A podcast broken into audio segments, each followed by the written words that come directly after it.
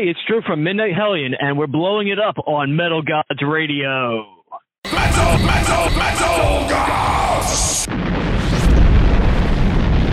Hey, uh, this is uh, the Mighty Z of Metal Gods Radio, and today we have Drew Rizzo of, is it uh, Trenton, New Jersey's Midnite Hellion on the phone. Is that right? That is correct. How are you doing today? I'm doing great. And you are the drummer and the singer, correct? Oh no, just the drummer. Uh, the singer is uh, Rich Kubik, is also our bassist. Oh, I'm sorry, you do backup vocals. Yep, that's correct. That's cool. And you guys have been in existence. Ow, ow, I just bit my tongue. Since 2011, right? Yep, that's correct. right? So uh, this year with uh, just a little over a decade, right?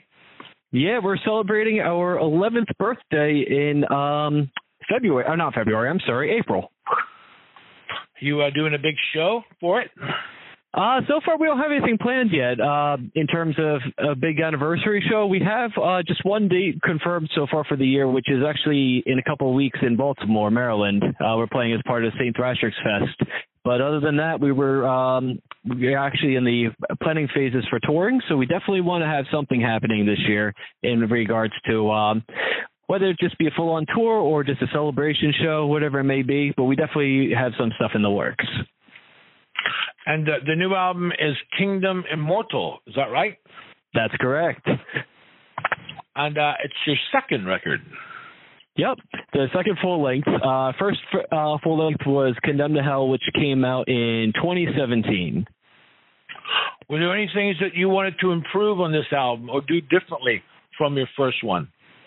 Uh, yeah, I think that the first one definitely uh, could have benefited from the same recording experience that we had on uh, Kingdom Immortal. Uh, for Condemned to Hell, what we had done was we recorded it as our schedules permitted and as the studio schedule permitted. And Kingdom Immortal, we literally we did the whole thing uh, for all the recording in six days' time. So it was uh, we definitely were able to capture the energy a lot better and make it more cohesive and capture the moment more versus the start stop approach that we had to deal with with um, Condemned to Hell just because uh, we didn't actually block out any time unfortunately for that. It was literally we just took time off of work for Kingdom of Immortal to make it happen like that. And um, the studio we worked at this time was uh, had the ability for us to actually literally live there the entire time. So it worked out in all favors with that. Is there a theme to the new album or is it more of a collection of songs? I would say there's um lyrically we definitely have uh fantasy, reality and love songs, believe it or not. Find their way onto Kingdom Immortal. And how did that come about? Uh, that just came out organically. Um, both the music and the lyrics were just something we didn't force. We just made it happen. We just let it happen. We let the uh, magic of it flow. Uh, we had a couple of songs that we didn't include on the record just because we didn't feel that they were 100% ready to go yet, and certain parts were being forced. So we're holding them off for record number three. Uh, but these ones, they all they all made the final cut because it just flowed naturally from uh, the beginning of the song to the end of the song of the actual composing. Uh, lyrically, we got that done pretty quick too, all things considered. Um, so that was just kind of like boom, boom, boom, boom, boom, and it was just nice and easy process to be quite honest. And do you all write lyrics? Um, for this one, it was mainly uh, myself and Rich, as well as my fiance, that did the lyric writing for this. Our uh, guitarist Charles Kegler, he actually joined the band about two months before we entered the studio, so he only really had some input on the leads and the uh, harmonies, as well as some of the arrangement with the structures themselves. Uh, but pretty much the entire record was myself and Rich for the uh, earlier part of the composition. Is there a song or two that stands out to you from uh, the lyrical perspective? Hmm, that's a good question. I it's kind of like choosing your favorite kids because every single one I would say has something really cool to offer lyrically.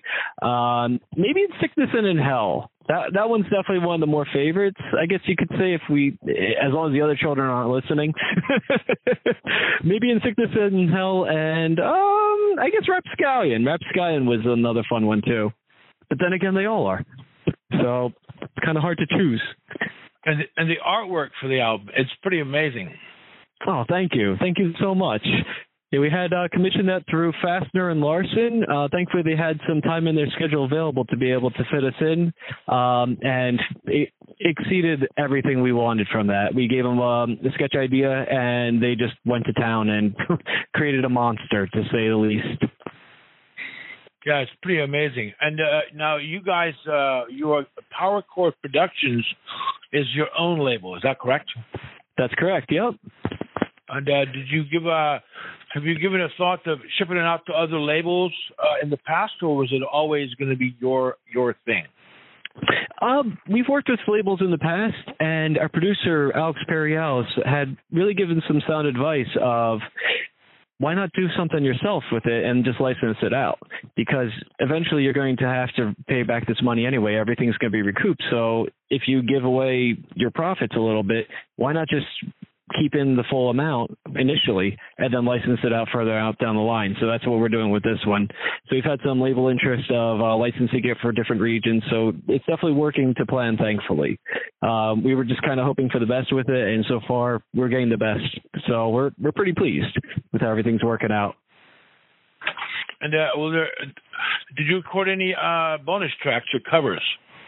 Uh, not for this session, no. Uh, we were planning on doing something uh, for this one, but we're we definitely have some good plans for the third record, which we're going to be working with Alex again on. So definitely keep your eyes peeled and your ears peeled for some new uh, material coming, probably within the next couple of years, I'd say at the most for the next record, and probably have some stuff out there sooner than that as well. Tell me something you've never told an interviewer before. Ooh. Hmm, hmm, hmm, hmm, hmm. About the record itself, let's see. I would say we would really, hmm, that's a good question. you stumped me on that one. Um, okay.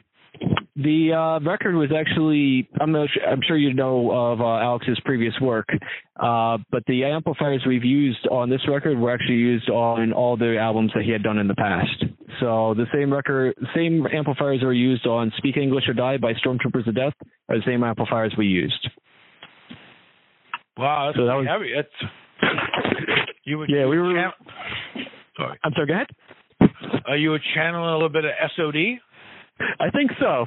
I would hope. I I would like to think so. That we channeled some of uh, Scott Ian and Billy Milano, and uh, hopefully got some Charlie Benante and Danny Lilker in there in the mix too. Uh, what drummer, what art or drummer artist has inspired you the most? oh, I would probably say at this point in my life, Tommy Aldridge would be my number one. Uh, Gar Samuelson's a big influence as well as uh, Keith Moon, uh, but I would say probably Tommy Aldridge is my number one at this point in the game. Uh, what's your al- go-to album for motivation? Ooh, oh, oh, oh. Um, I would have to say the Michael Schenker Group first record. And uh, top five albums of songs. Do you still listen to new music? Um, I haven't been keeping my eye on the radar as much lately, uh, but I do still try to seek things out. Um, one record, I'm not sure if you've heard of it yet, is from my friend's band uh, Psychoprism. They're another Jersey band. Okay. They just they came out with a record called uh, Rise, R-I-S-E, uh, with periods between each letter. It's a phenomenal record. Really, really, really cool. It came out in November, as well as my friend's band Crucifier. They came out with uh, We Bring the Metal Volume 2 in October. Those two records uh, definitely deserve some attention. Excellent. Now, what does a dream tour package look like to you? Ooh, ooh, ooh, ooh. Uh, I would have to say us, Kiss, Manowar, and Judas Priest. Ooh, that's that's solid. solid AF on that one for sure. Thank you. Well, uh, thanks for taking the time to talk to us. Do you have any final thoughts you'd like to share with uh, anybody that might be listening to this?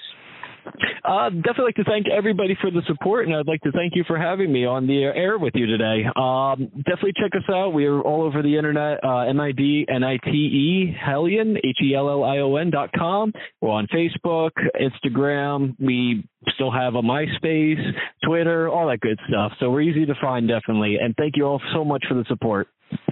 And thank you for spinning us. You're welcome. Have a great day. You too. Thank you so much. Cheers. Cheers. Metal, metal, metal!